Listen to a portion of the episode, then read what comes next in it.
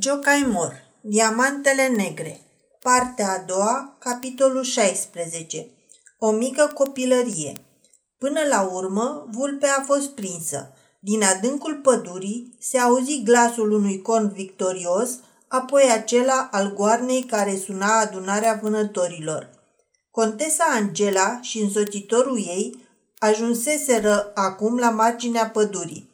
Ivan răspunse din cornul său, anunțând că cea pe care o căutau se afla în drum spre casă. Ajunseră la castel cu vreun sfert de oră înaintea celorlalți vânători. Contesa Angela și Ivan nu se mai văzură apoi până la ora cinei. Vânătorii își împărtășeau felurite versiuni ale evenimentelor trăite, iar doamnele își făceau toaleta. Contesa Angela îi povesti mătușii sale ce îi se întâmplase.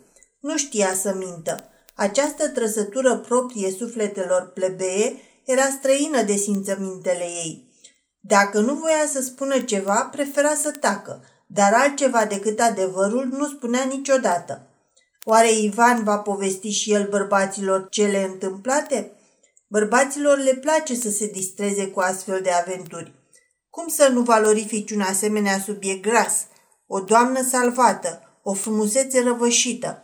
La cină, Oricine ar fi putut băga de seamă oarecare stânjeneală în purtarea contesei Angela și că privirea ei îl ocolea în mod ostentativ pe Ivan.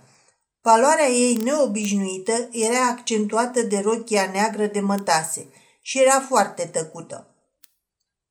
Se întreba mereu, oare toți ăștia știu ceea ce știe Ivan? Bărbații se străduiau să o distreze. Îi povestiră despre avântul grozav cu care urmăriseră vulpea, cum fusese gata-gata să le scape și cum, în cele din urmă, o înhățaseră. Le părea rău că contesa n-a fost de față și că rămăsese dincolo de prăpastie. Într-adevăr, mai bine că s-a întors acasă. Se putea rătăci prin pădure pe noul făgaș și ar fi putut să-i se întâmple vreun accident.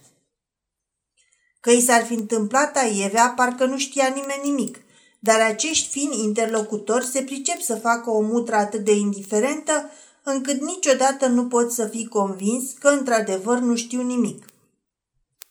Cel care o convinse pe contesă că Ivan într-adevăr nu vorbise nimănui despre accident a fost vărul ei, contele Eudon.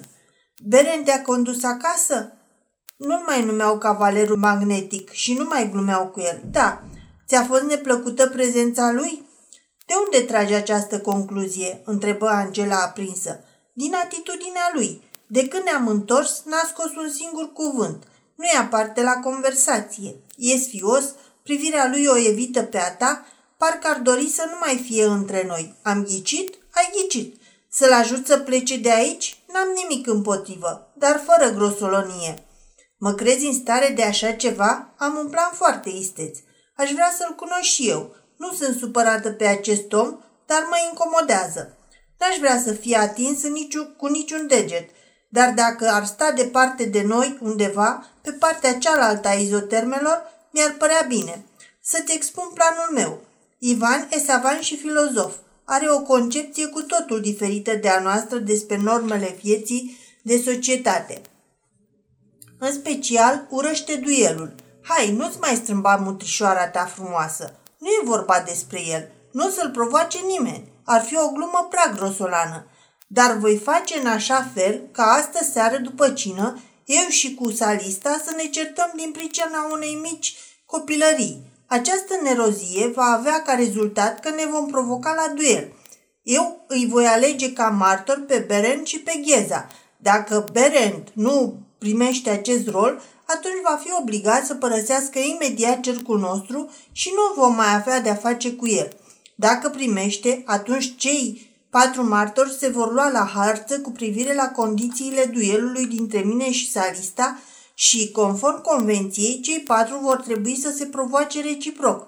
Atunci savantul, în mod sigur își va face bagajele, va mulțumi pentru prietenia arătată și va pleca acasă ca să-și vadă de treabă. Mi se pare că, dacă e jignit, chiar un filozof ar putea să strige, unde mi-e pistolul? Dar pentru ca să se dueleze cineva numai din respect pentru regulile de politețe și de etichetă, trebuie să fie un gentleman veritabil. și dacă se va întâmpla totuși să facă față și aceste etichete. Atunci planul meu va eșua. Se va constitui un juriu de onoare care va hotărâ că nu s-a produs niciun fel de jignire și că, prin urmare, n-are nimeni niciun motiv de duel. Și cu asta, mica noastră dramolet se încheie. Angela ridică din numeri. Nu-mi pasă. Faceți cu el ce vreți. Dar băgați de seamă. Omul acesta are colți. Ca mort. Lasă-l pe mine. În timpul mesei, în mod deliberat, au adus vorba despre duel ca să o liniștească pe Angela cu privire la concepțiile deosebite ale lui Ivan. Pretextul fu o noutate a zilei, un duel în care singurul vlăstar al unei familii distinse își dăduse viața pentru o mică copilărie. Eu consider duelul nu numai ca un păcat, ci mai mult o greșeală a societății noastre, spuse Ivan. În general, orice pricină în care judecata lui Dumnezeu este lăsată în sarcina armelor nu e altceva decât ateism. Tedeumul pe care îl cântă partea câștigătoare pentru că a reușit să împuște o grămadă mai mare de oameni înseamnă a pângări cerul. Dar a face dreptate cu arma este o greșeală și mai mare în societate pentru că se înăbușe critica justă. Cel care ne spune în față greșelile se cheamă că este binefăcătorul nostru, dar regulile sociale ne obligă să-l omorâm pe un astfel de binefăcător. N-ai de ales, ori îi zâmbești adversarului, ori tragi în el, sau faci complimente sau te bați. Contele Iodon interveni. Eu sunt de altă părere. Dacă în societate duelul n-ar avea caracter de lege, atunci ar fi ateism. Dar faptul că un om s-a născut slab, altul musculos și puternic, într-adevăr, cine altcineva e răspunzător decât Creatorul? Și astfel, în plină civilizație, cel cu ase mai firave ar deveni sclavul celui cu ase mai mari. Aceasta ar putea să-l pălmuiască, să-l insulte și la urmă să-l plătească conform legii, să-i dea, în raport cu gradul insultei, o despăgubire care variază între 5 și 100 de fiorini. Această contradicție dintre dreptatea omenească și cea dumnezeiască este rezolvată de un singur glonte de plumb care îl face pe cel slab egal cu cel puternic. Acel glonte nu e un judecător pentru că adesea dă decizii greșite, dar e o lege pe care, respectând-o, brutalitatea și cultura se pot înțelege. Vinovată de această situație e tot societatea, răspunse Ivan, pentru că o asemenea lege exclusivistă este dictată de un fals simț al onoarei. Normal ar fi ca societatea înaltă să nu-și aibă legile ei separate, ci să le accepte pe acelea prescrise de cod pentru bogați și pentru săraci deopotrivă. Nu e așa că acum cel care e pălmuit în văzul lumii și nu cere satisfacție pe calea armelor este exclus din sânul societății? Ar trebui ca această societate să procedeze tocmai invers, adică să le exclude pe cel care a comis ofensa și atunci ar fi judecătorul, nu un glonte haotic. Totul e frumos în teorie, dragul meu prieten, dar ia pune-te în situația în care, fie că dai, fie că cer satisfacție, ești obligat să pui mâna pe armă. În ce mă privește, nu pot închipui o astfel de situație, spuse Ivan. Eu nu jignesc pe nimeni cu bună știință și dacă se întâmplă să o fac fără voie, atunci pot cu destulă seriozitate să-i cer iertare celui ofensat. Nimeni n-are prilej să mă jignească punând la îndoială cinstea mea, iar dacă ar face-o, aș apela la toți cei care mă cunosc și ar fi vai de capul meu dacă acest for nu m-ar achita. Dar dacă ar fi insultat cineva care ți-e drag, nu am așa ceva. Cu aceasta firul convorbirii se întrerupse. Și totuși exista cineva pentru că după cină, marchizul Salista îi demonstră chiar acolo la masă că până și el, Ivan, poate să aibă pe cineva drag. A început să vorbească în fața Angelei despre campania din 1848, făcând pe grozavul. Era pe atunci sublocotenent cu rasier și se lăuda cu mulțimea de husari pe care îi se cerase. Împreună cu alți 19 pusese pe fugă la Isaghed întregul regiment de husari Lehel, iar la Ösioni căsăpise până la ultimul pe husarii din regimentul Wilhelmian. Lui Ivan nu-i tresări niciun mușchi al feței. Chiar și Angela era sătulă de atâta lăudorășenie și de defăimarea armelor maghiare. Uitându-se drept la Ivan, îl întrebă. Toate astea sunt adevărate? Ivan ridică din numeri. De unde să știu eu, un biet miner care trăiește sub pământ, ce se întâmplă aici, sus, pe suprafața acestui pământ glorios? Angela se liniști. Își dă seama că Ivan e într-adevăr un filozof. Nu trebuia să se teamă că se va înfierbânta prea tare. După cină, mesenii se risipiră. Contele Ișvan, contesa Teudelinda și câteva invitate s-au retras în salon.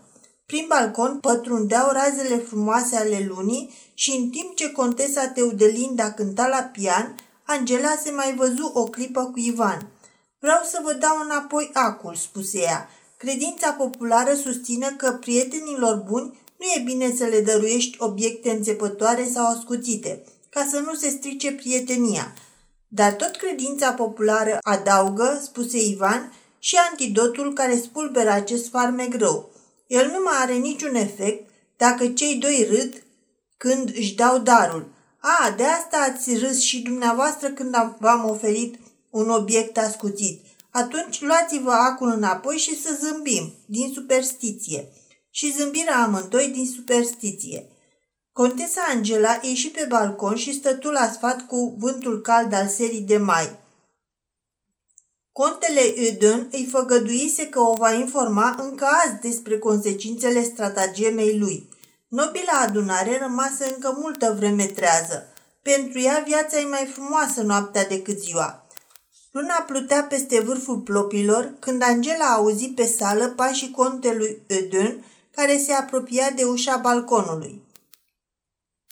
Dincolo se mai auzeau încă sunetele pianului. Puteau vorbi în liniște, nu-i stingherea nimeni. Ei, ce s-a întâmplat?" întreba Angela.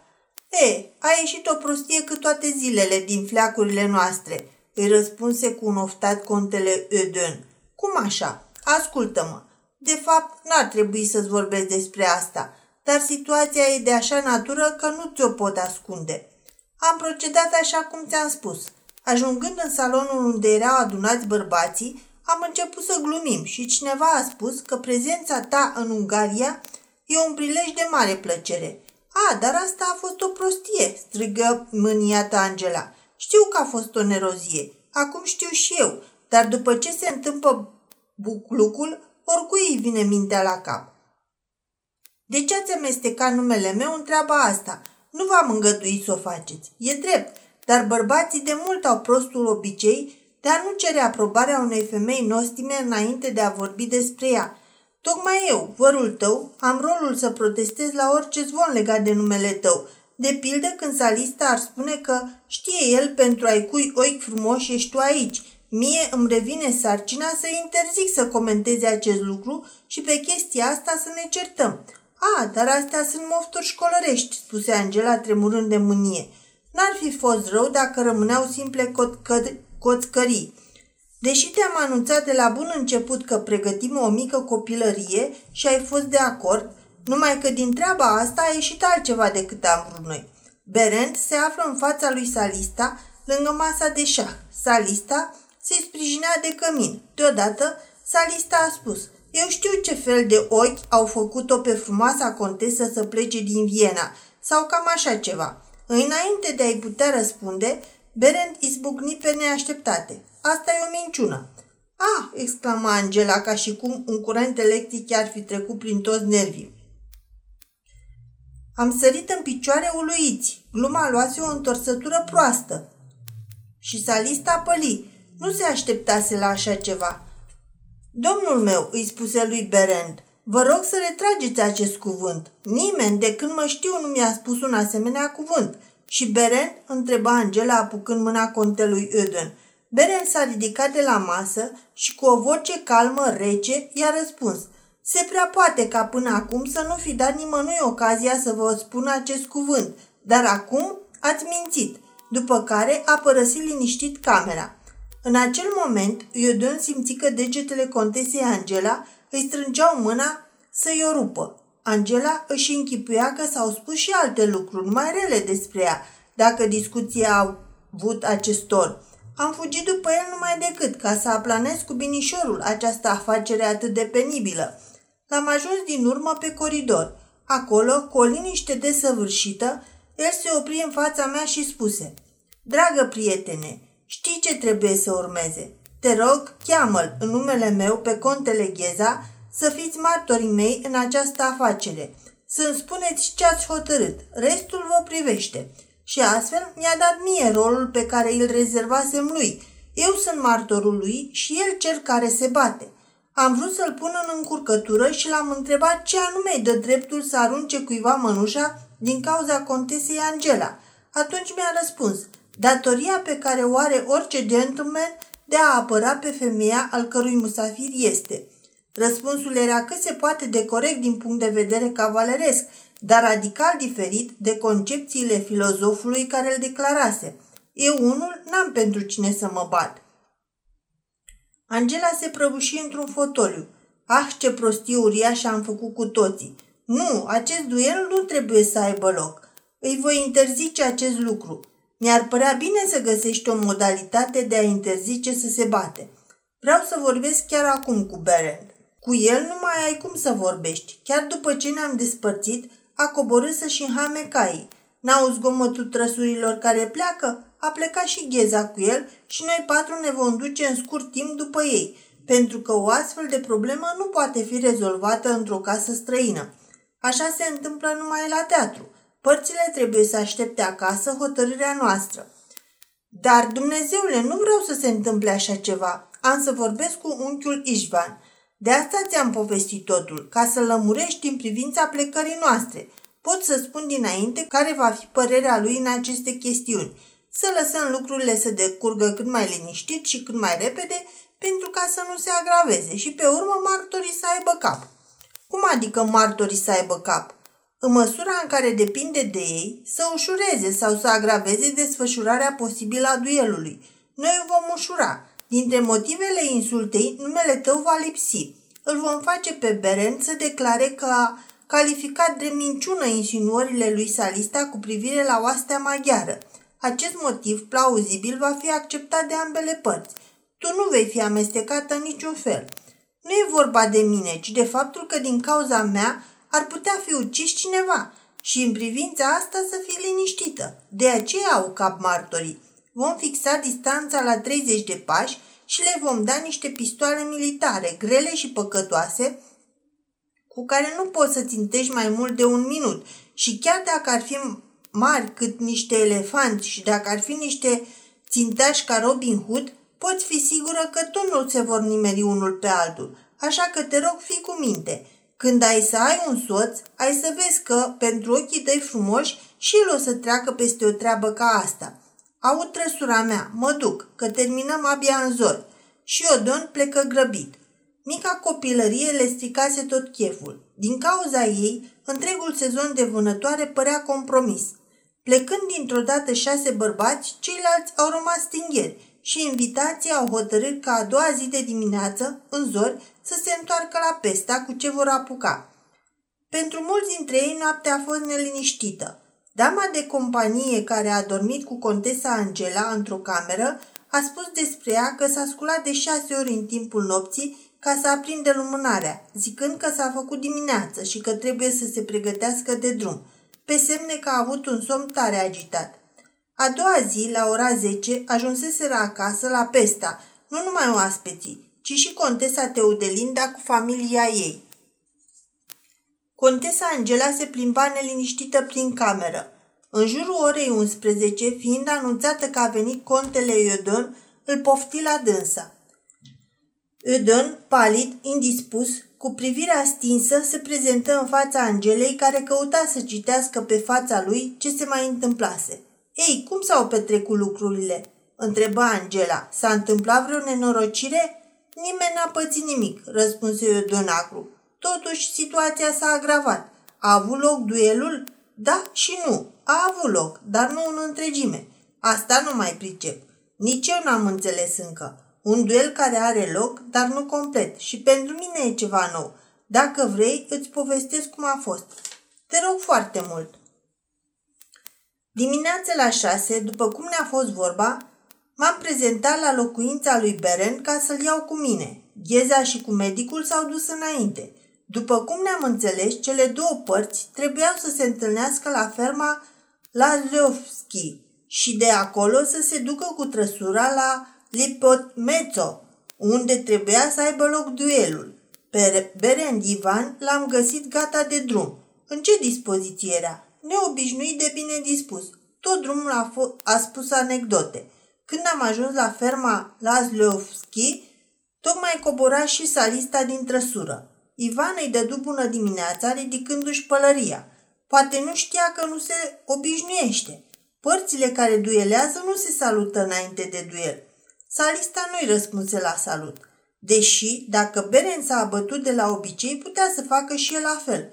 Pe urmă, ne-am dus toți cu trăsura la Lipețmezeu, acolo am coborât și am intrat pe jos în pădure. Cum am ajuns la Luminiș, conform regulamentului, am făcut apel la cele două părți să se împace. Amândoi au răspuns cu un refuz net. După aceea am măsurat distanța dintre poziții, marcând cu batiste cei 30 de pași și am încărcat pistoalele.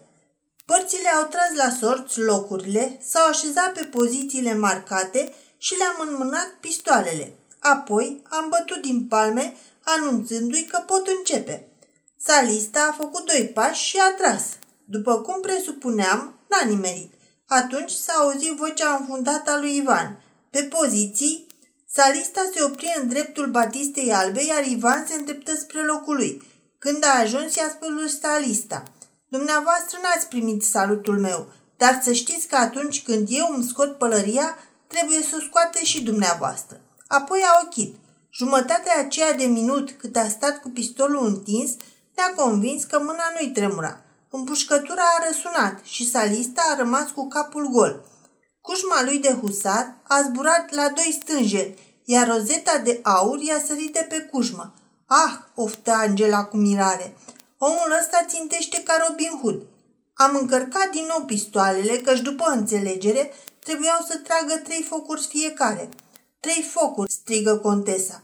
Am socotit că putem pune aceste condiții deoarece 30 de pași e o distanță mare și pistoalele sunt mizerabile. Amândoi erau încheiați până la gât, unul îmbrăcat în costum negru, celălalt în manta militară gri. Erau amândoi niște ținte destul de proaste și le-am băgat înăuntru și gulerele de la cămașă, ca să nu rămână niciun punct de reper. Dar povestea cu chipiul a înveninat situația. Era limpede acum că Berend e un țintaș excepțional și acest lucru a trezit în salista mândria lui de militar. Al doilea foc trebuia tras de pe poziții. Salista își scoase mantaua lui gri, își deschie dolmanul de husar și desfăcure verele încât ieșeau la iveală vesta roșie și cămașa albă. Și în loc să stea întors într-o parte cum se obișnuiește la duel, a rămas cu fața la adversar. Albul și roșul sunt culorile care oferă ținta cea mai bună. Mai mult, în timp ce se încărcau pistoalele, și-a scos tabacherea și și-a aprins arogant o țigară de foi. La al doilea foc, tot el trebuia să tragă primul. Acum lua atent linia de ochire, țintindu-și adversarul. Ochii cam mult, așa că m-am văzut obligat să-l somez ca să tragă mai iute. Nu nimeri nici acum.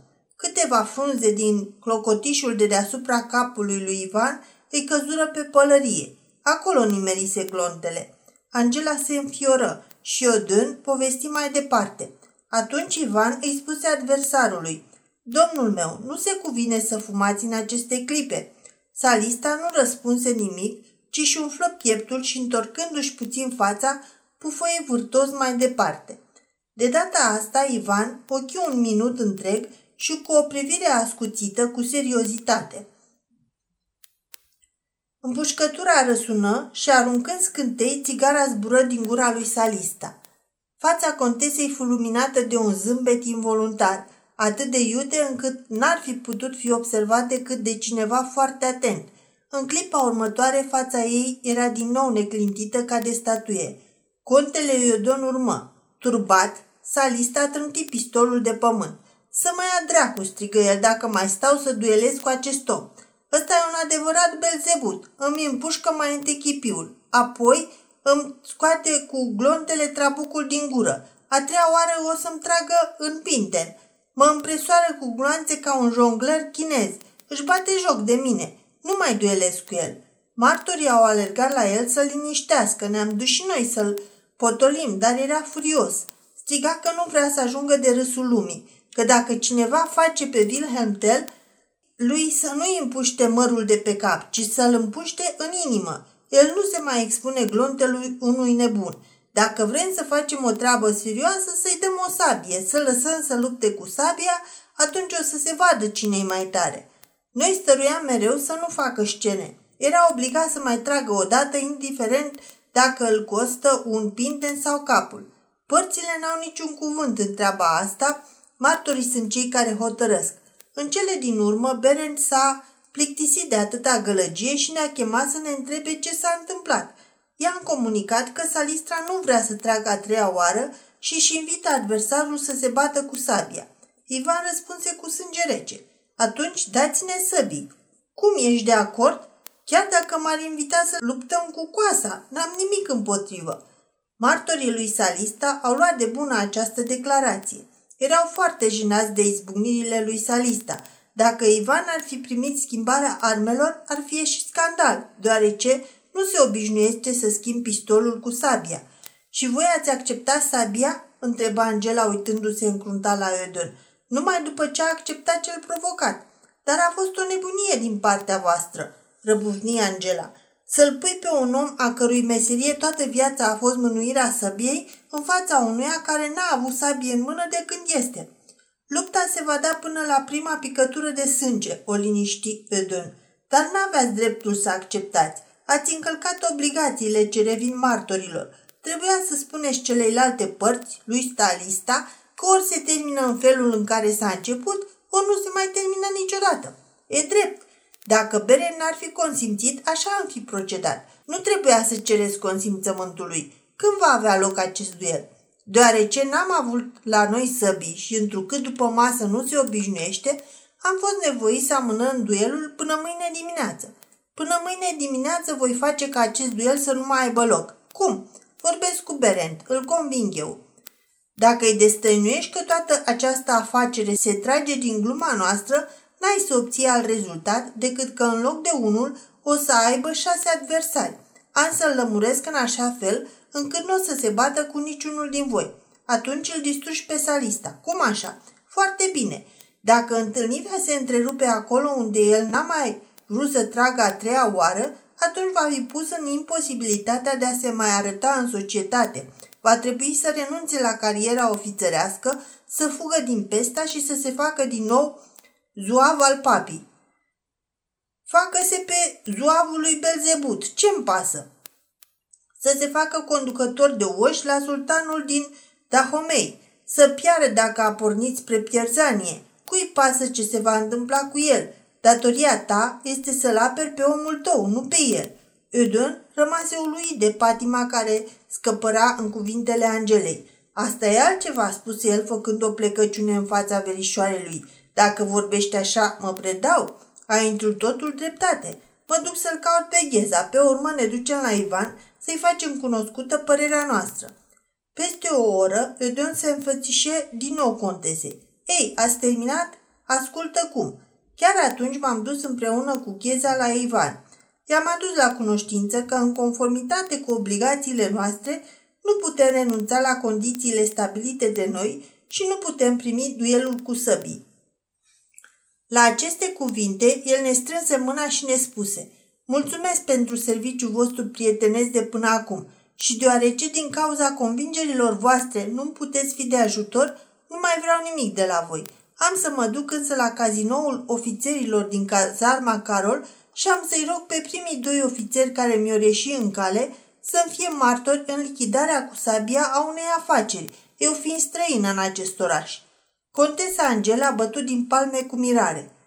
Bine ai spus că omul ăsta are col, zise Iodân. S-a mort și ce apucă odată cu dinții ține bine. Ne am arătat că Salista e un scrimer vestit și un renumit mânuitor al săbiei. Dar el strigă înfierbântat. Chiar dacă ar avea pe dracul în el, vreau să-l privesc în ochi. Într-adevăr, omul ăsta mușcă. Contesa Angela se așeză la masă și sprijini capul în mâini. Eudon mai adăugă. Noi n-am avut altceva de făcut decât să-l asigurăm pe Beren că dacă dorește, îi vom sta la dispoziție în toate problemele, iar mâine se vor bate. Ce va ieși din asta, Dumnezeu știe. Contesa Angela nici nu băgă de seamă când Eudon părăsi camera. În noaptea care a urmat, contesa Angela nu s-a culcat. S-a plimbat ore întregi de-a lungul și de-a latul camerei ei și, în sfârșit, când căzu de oboseală, își sopti. Am procedat cu el cum a procedat Giulia de Gonzaga. Apoi, spre zori, se întinse pe pat îmbrăcată, iar dimineața camerista constată că pe locul unde și-o dignise capul, perna era încă umedă.